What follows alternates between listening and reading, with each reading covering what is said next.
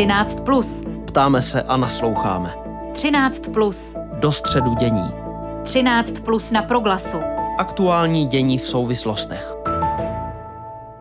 Zítra je 17. listopad, 32. výročí sametové revoluce, 82 let od uzavření vysokých škol nacisty a na připomínku této události také 80. Mezinárodní den studentstva. Téma pro pořad 13 plus je jasné, k poslechu zve a dobré odpoledne přeje Aneška Jakubcová. 70. letech si odseděla více než dva roky v komunistickém vězení. Byla jedním ze zakladatelů výboru na obranu nespravedlivě stíhaných. Patřila k prvním signatářům Charty 77, v 80. letech byla jednou z jejich mluvčích. V listopadu 89 byla přímo u klíčových událostí sametové revoluce. Své celoživotní zkušenosti zuročila jako předsedkyně Českého helsinského výboru i veřejná ochránkyně práv. Anna Šabatová je hostem pořadu 13 plus na proglasu. Dobrý den, vítejte. Dobrý den. Paní Šabatová, společně s manželem, rovněž dizidentem Petrem Úlem, jste před rokem 89 kromě jiného pracovala pro neoficiální východoevropskou informační agenturu. A pokud mám správné informace, tak jste byla její zpravodajkou při studentské demonstraci 17. listopadu. Jak hodnotíte význam médií pro vývoj sametové revoluce? No, myslím si, že to není úplně přesné, že jsem byla její zpravodajkou. Já jsem byla se synem se podívat na Albertov, zejména proto, abychom ho změřili a mohli odhadnout počet eh, lidí. A vyslechli jsme si první projevy a pak jsme šli domů, abychom mohli přijímat informace od lidí, kteří vždycky po takovýchhle eh, zajímavých událostech k nám buď telefonovali nebo chodili a poskytovali nám ty informace. To bylo celkem mimořádné, že jsem byla na místě chvíli, ale celého toho průvodu eh, a toho vyvrcholení na národní jsem se neúčastnila. Byla jsem doma a sbírala jsem zprávy od těch, kteří se na nás obraceli. Díky za toto upřesnění.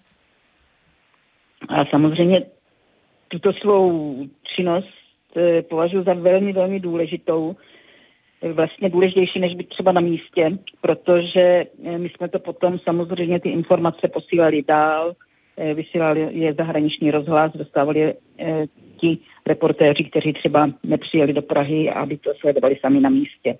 Takže ty informace byly velmi důležitou složkou toho vývoje posledních let. Po první z demonstrací se eh, rozšířila zpráva o smrti studenta Martina Šmída. Ta se potom ukázala být fámou, přesto sehrála určitou roli, možná mm, jako nějaká roznětka, změnila se možná atmosféra. Jak bylo těžké pracovat eh, s informacemi přímo z místa, ověřovat je a jak to tehdy vůbec s tou fámou bylo? Jak to bylo? Eh, dostala se nám eh, nahrávka eh, rozhovoru s tou osobou jménem Drahomíra Dražská, která popisovala z mého pohledu a těch lidí, kteří jsme to vyhodnocovali, bylo nás pět nebo šest v našem bytě, popisovala ty události tak, že jsme uvěřili, že skutečně její přítel Martin eh, Šmíd eh, zemřel. Chci zdůraznit, že bychom nikdy vědomně nepustili nepravdivou informaci. Prostě jsme se zmínili, to se bohužel může stát, je to lidské a mě to dlouho, dlouho velice mrzelo. A vlastně mi to svým způsobem mrzí i do dneška. Současně si uvědomují, že to trochu mohlo akcelerovat i události, ale nedávno jsem poslouchala velmi pěkný rozhovor s historikem Tůmou, a on teda se znalostí všech těch informací si myslí, že to zásadní roli nesehrálo.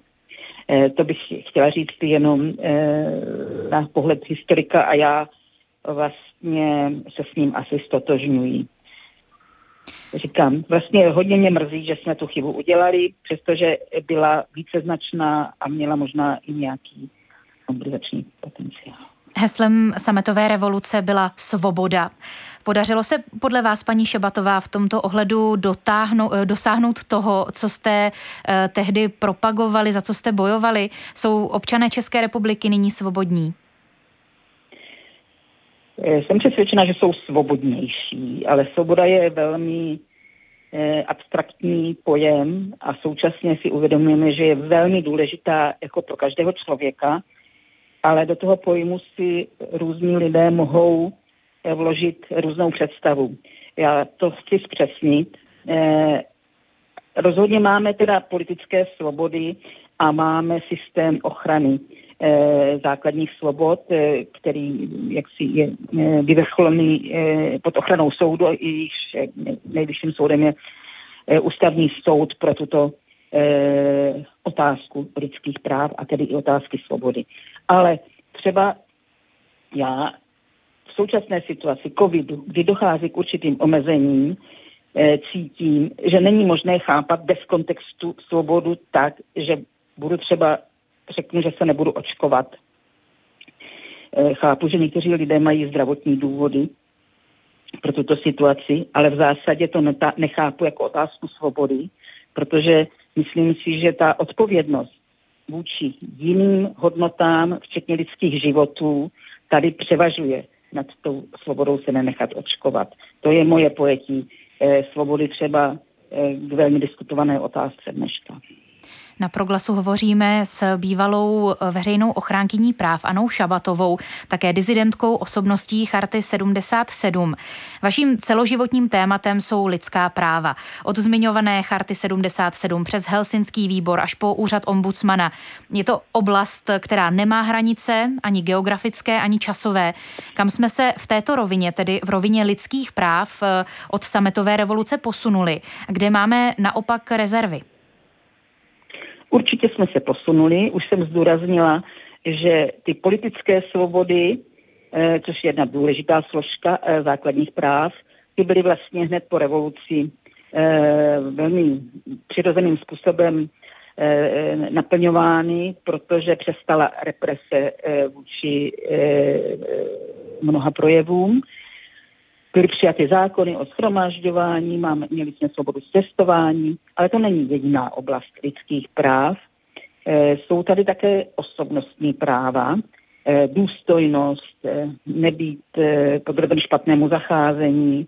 A to jsou práva, která jsou víc vázána na praxi státu, případně sociálních služeb, zdravotních služeb, vězeňství, výkonu vězeňství.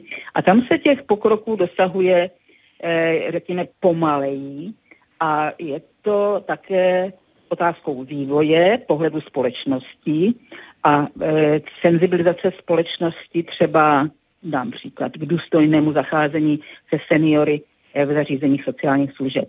To je typická otázka lidských práv, ale často tak nebyla vnímána dřív. A tam jako potřebujete více času, než tu společnost jako vlastně senzibilizujete tímto směrem. Mm. Nebo důstojné umírání. E, další otázka. E, a řekla bych, že i tady dochází k pokrokům. E, další otázka je velmi důležitá, třeba vztah k, k lidem různě menšinovým, třeba ať jsou to už Romové nebo e, lidé jiné sexuální orientace, e, tam to také e, přichází spíš pomaleji a e, souvisí to i s vývojem společnosti, s veřejnou debatou, kdy se lidé s některými myšlenkami vlastně familiarizovali proto, že se o ní vůbec mohla vést veřejná debata. Teď mám na mysli třeba otázku dějů a lezeb. Mm-hmm. To bylo tabu před rokem 89. O tom se vůbec nemluvilo a vlastně jako kdyby ten problém vůbec neexistoval. A postupem času se o těch věcech mluví a postupem času se ta společnost eh, otevírá a je tolerantnější eh, v těchto otázkách, což potom koresponduje tomu, že ti lidé se v té společnosti cítí lépe a cítí, že jejich práva jsou uznávána a naplňována. Takže trend je dobrý, ale ještě máme kam jít, ještě eh, nejsme v cíli. Určitě ne a já bych chtěla říct, že v cíli nebudeme nikdy. Mm-hmm. to je takový horizont absolutního dokonalého, kdy každé právo každého jednotlivce je jako naplněno a o to bychom měli usilovat, protože my se máme dívat na horizont. Není to úplně moje myšlenka, e, řekl to filozof, český filozof Ladislav Hejdánek, že lidská práva jsou horizont a když se přibližujeme, tak my se nám zase tak nějak vzdalují, protože se proměňuje i společenský kontext, a, ale je to velká lidská výzva, která je pořád před námi. Když se vrátíme ještě k té zítřejší připomínce 17. listopadu 1989, jak hodnotíte uh, úroveň současného připomínání sametové revoluce? Oni se ozývají hlasy, že se, sedmna, se ze 17. listopadu stalo nějaké kliše, že si ho každý přizpůsobuje ke svému obrazu. Jak by se podle vás mělo vzpomínat? No, mě ten fakt, že si to každý přizpůsobuje ke svému obrazu, vlastně nevadí. A také mi nevadí, že není jedna univerzální nějaká e, připomínka, ale že ta e, připomínání je diverzifikované a e, že tam každý může najít to, co chce, pokud chce, že to také není povinné. E, takže já se spíš kloním právě k tomu pestřejšímu hledání jako toho významu 17. listopadu pro společnost, včetně toho, že si myslím, že by to měla být i reflexe toho, co se moc nepodařilo, nebo co se mohlo udělat lépe, eh, kde jsou vlastně ty důvody toho, že část společnosti není spokojená eh, a necítí to jako svůj svátek. Takže myslím si, že i to přemýšlení by k tomu mělo patřit. Úplně na závěr se vás, paní Šebatová, zeptám, jak plánujete vy zítra i třeba s manželem Petrem Úlem eh, strávit eh, tedy zítřejší vzpomínku? No, to eh, asi nevíte, ale můj manžel je tak nemocný, že potřebuje 24 hodinovou péči, nechodí, jenom v podstatě leží a občas chvíli sedí, takže my pouze prostřednictvím České televize. Eh, a já večer eh, jdu eh, v 8 hodin na Národní, jsem pozvaná Českou televizí, takže jsem si zařídila nějak tu situaci u manžela a možná vezmu jednoho nebo dva vnuky, tam budeme mít malý televizní vstup pro Českou televizi. To je všechno. Ale kdyby tohle nebylo, tak bychom byli jenom doma. Já vám moc děkuji za vaši reflexi, za vaše osobní svědectví přímo z místa a přeji vám a celé rodině hodně zdraví. Děkuji, děkuji. To byla Anna Šabatová, dizidentka, osobnost Charty 77 a bývalá ombudsmanka. 13 plus na proglasu. Aktuální dění v souvislostech. Jak tenká je hranice mezi změnou k lepšímu a pádem do ještě větší temnoty? Jaké by to mohlo být, kdyby se dění listopadu 1989 ubralo úplně jiným směrem?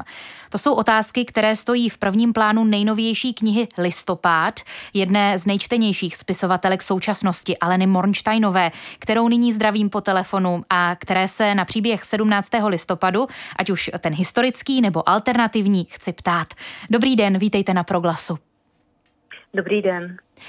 Vy v knize Listopad, která vyšla letos na jaře, rozvíjíte myšlenku vývoje listopadových událostí 89 poněkud pochmurnějším směrem, než jako tomu bylo ve skutečnosti.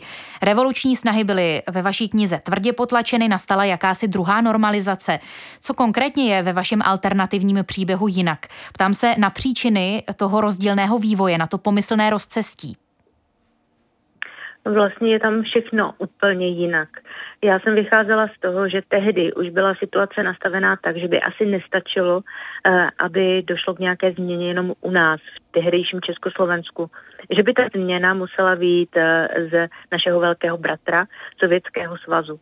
Takže mm, počátečním momentem té změny tam je svržení eh, tehdejšího, tehdejšího představitele Sovětského svazu, soudruha Gorbačova a jeho nahražení vojenskou diktaturou. Vojenskou diktaturou, která se přelila nejen k nám, do, té, do tehdejšího Československa, ale vlastně celým východním blokem. Hmm, to je um, hodně z toho cítit, z toho příběhu. Je to opravdu mrazivé, to zapojení lidových milicí, armády. Um, hodně tam probublává nějaká vůle těch představitelů, ať už tuzemských, tak uh, těch ruských představitelů komunismu, udržet se u moci za každou cenu. Eh, vy jste si to téma alternativního vývoje po 17. listopadu v hlavě držela několik let. Máte pocit, že jako společnost 17. listopadu ještě něco dlužíme? Že nerezonuje dostatečně a proto jste to chtěla svojí knihou podpořit? Já jsem hlavně tuhle knihu chtěla napsat hodně dlouho, protože si myslím, že eh, každého z nás napadá, jak bychom asi žili, kdyby k té změně tehdy nedošlo. Já sama za sebe můžu říct, že bych nebyla šťastnější, protože já si svobody opravdu velice cením.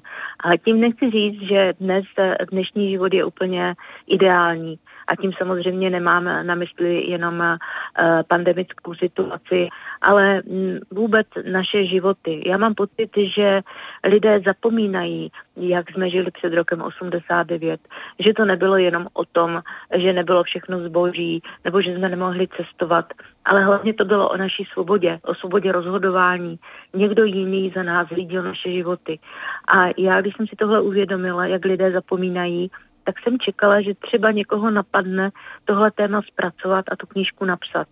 A když už od roku 89 uplynulo, tehdy, když jsem tu knihu začala psát téměř 30 let, tak jsem si řekla, že možná nazrál ten čas pro mě a pustila jsem se do psaní. Každý rok kolem státních svátků se vyrojí ankety mezi studenty, jestli o tom a o tom datu vědí to a to. Mnohdy eh, potom neukazují tu nejmladší generaci v tom nejlepším světle, co se orientace v historii týče. Dělá vám tohleto starosti? Jaká je vaše zkušenost třeba z besed se studenty nebo i zkušenost vás jako maminky? No já mám spíš zkušenost jako paní učitelka, protože já jsem učila na jazykové škole a zvláštní bylo, že mý studenti byli už vlastně pomaturanti. Byl to roční pomaturitní kurz a tam se předpokládá, že maturanti by měli mít nějaký přehled. A já si vzpomínám, že jednou jsme se loučili, že se uvidíme až příští týden, protože druhý den byl 17. listopadu a mě napadlo se zeptat, a víte vlastně, proč máte zítra volno, jaký je zítra den? A překvapily mě ty otázky, že to byl vlastně jejich den, den studentstva. A oni to nevěděli. Oni někteří z nich uh, hádali založení republiky, nebo jiní hádali konec války. Opravdu samozřejmě, že jsme se dobrali k tomu dní studentstva, ale zjistila jsem, že to mají třeba spojené pouze s tím 17. listopadem 89, že neslyšeli o nějakém opletalovi, že opravdu ztrácejí to povědomí o tom, co se vlastně v naší minulosti odehrálo. A to je i důvod, proč já ve svých knihách možná pro někoho někdy zbytečně moc vysvětluju. Protože mám tu zkušenost, že lidé opravdu nevědí, že ti mladí zapomín, starší zapomínají a mladí se to prostě nedozvěděli se spisovatelkou Alenou Mornsteinovou na základě její nejnovější knihy Listopad. Hovoříme i v souvislosti se zítřejším výročím 17. listopadu. Mně osobně při čtení té vaší nejnovější knihy vyvstávaly obrazy ze současného Běloruska, kde opozice i občanská společnost vytrvale protestuje proti autoritářské vládě prezidenta Alexandra Lukašenka. Evropská unie považuje, a nejenom Evropská unie, eh, tyto prezidentské volby v Bělorusku za sfalšované. Tahle linie směrem k současnosti a nedodržování demokratických principů v některých státech eh, je ve vašem příběhu také, nebo už si toho domýšlím moc?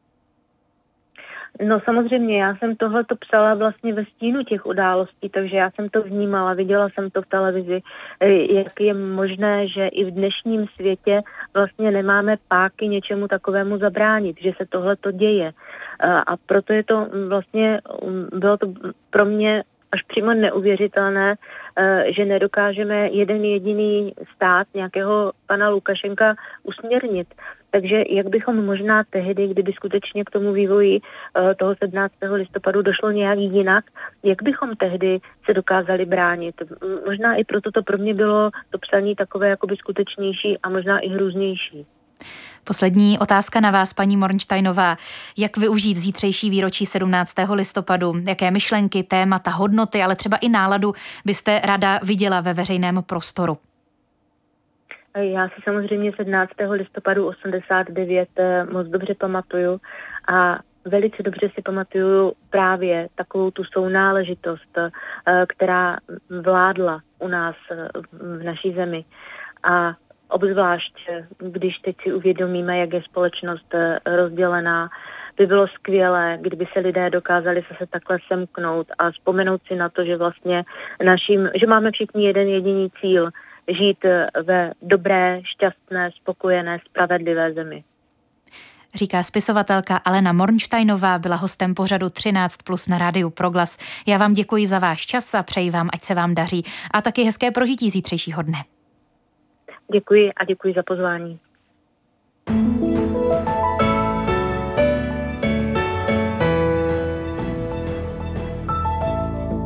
Díky za pozornost. Loučí se a dobré prožití zítřejšího 17. listopadu přeje Aneška Jakubcová, pořad 13 plus opět pozítří.